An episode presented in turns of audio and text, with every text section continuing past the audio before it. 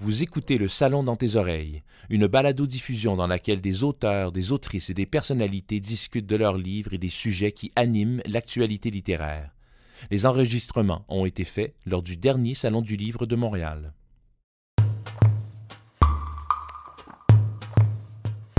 Les enfants te construisent une sortie de secours. S'il t'arrivait quelque chose.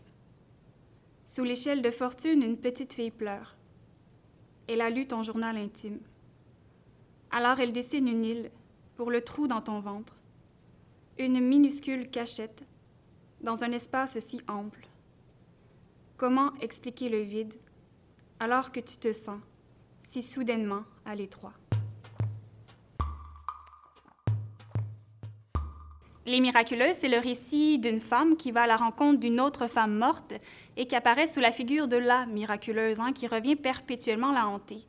Donc c'est une mythologie intime qu'elle porte déjà en elle, mais paradoxalement, elle va décider de la regarder en face et de la confronter.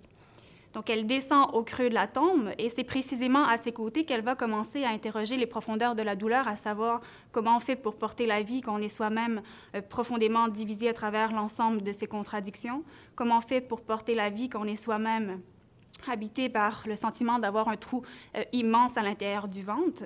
Donc, éventuellement, l'énonciatrice va suivre une traversée. Euh, la miraculeuse lui cède le soin du vivant et tranquillement, les enfants vont se mettre à ponctuer la poésie comme un parti pris pour l'amour, mais aussi comme une ouverture à de nouvelles possibilités, euh, notamment celle de dire nous, hein, alors que cette idée de, la collectivité ou de l'existence commune, euh, elle n'allait pas de soi au début euh, pour l'énonciatrice qui va tranquillement devoir repenser la notion d'héritage.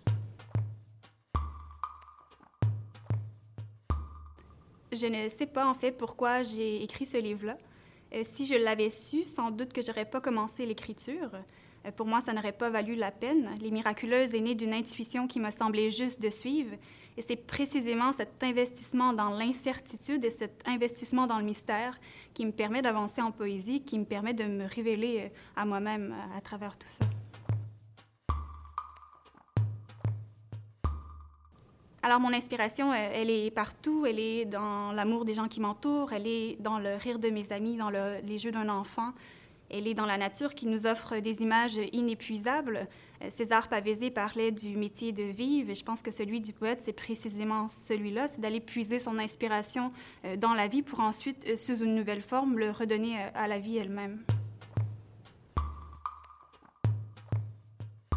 Il y a eu plusieurs rencontres marquantes dans ma vie qui ont souvent passé par euh, la présence des enseignants au collégial et des enseignantes au collégial.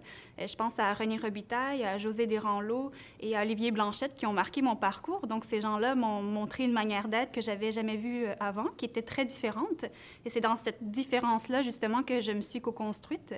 Alors, j'ai étudié probablement 25 ans de ma vie et il y a seulement les deux années au cégep où j'ai senti qu'il y avait une place tout entière et complète pour ma personnalité.